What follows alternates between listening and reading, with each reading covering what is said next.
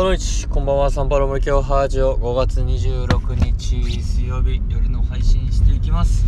えー、ということでまあ本番が終わりました。はい。で水曜日なので久々に早く6時過ぎに今帰路に向かっております。帰っております。ということで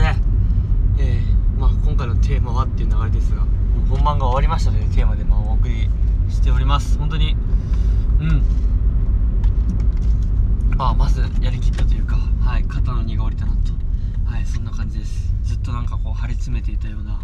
えー、感覚。何かに追われるような感覚だったんですが、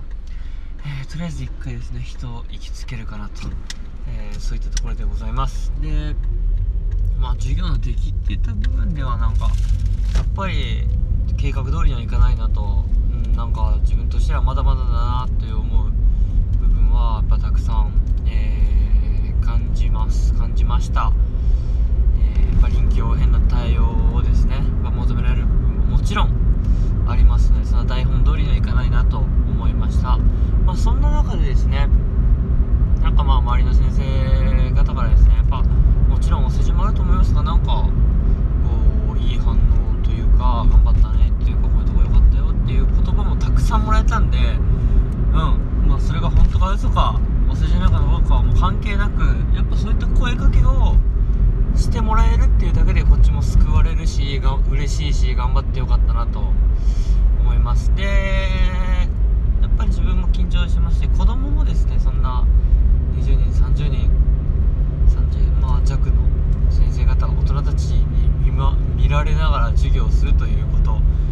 で本当にこうこういう機会ですね年に1回あるぐらいの授業参観同じぐらいになるっちゃなるんですかね。まあでなかなかやっぱ授業参観とはまた違ったですね。全員先生という状況でこうやって、えー、自分たちがどんな風に勉強してるかどんな風に分かったことをノートに書いてるかっていうのをこうじろりじろじろ見られるっていう経験は本当にめったにないことなので、えーまあ、子供たちにとってもいい経験ですし、えー、なんだろうな、まあ、勉強になるというか僕と同じように僕以上に緊張してる子もいたんではないかなとそんなことを思いますえー、まあそんな感じではいとどめておきますが本当にまあはい、えー、頑張った回はあったんじゃないですかね。はいやってよかったなというか、はい、あのしんどかった部分もありますがそんな悪いしんどさじゃなくていいしんどさだったんではないでしょうかこれは。はいそんなことを思います。あんまりタラタラ喋ってもあれなんでとりあえず終わりましたと。とりあえず開放感というか一息フーとつけますというラジオでした。ムイトブリガードチャチャオ。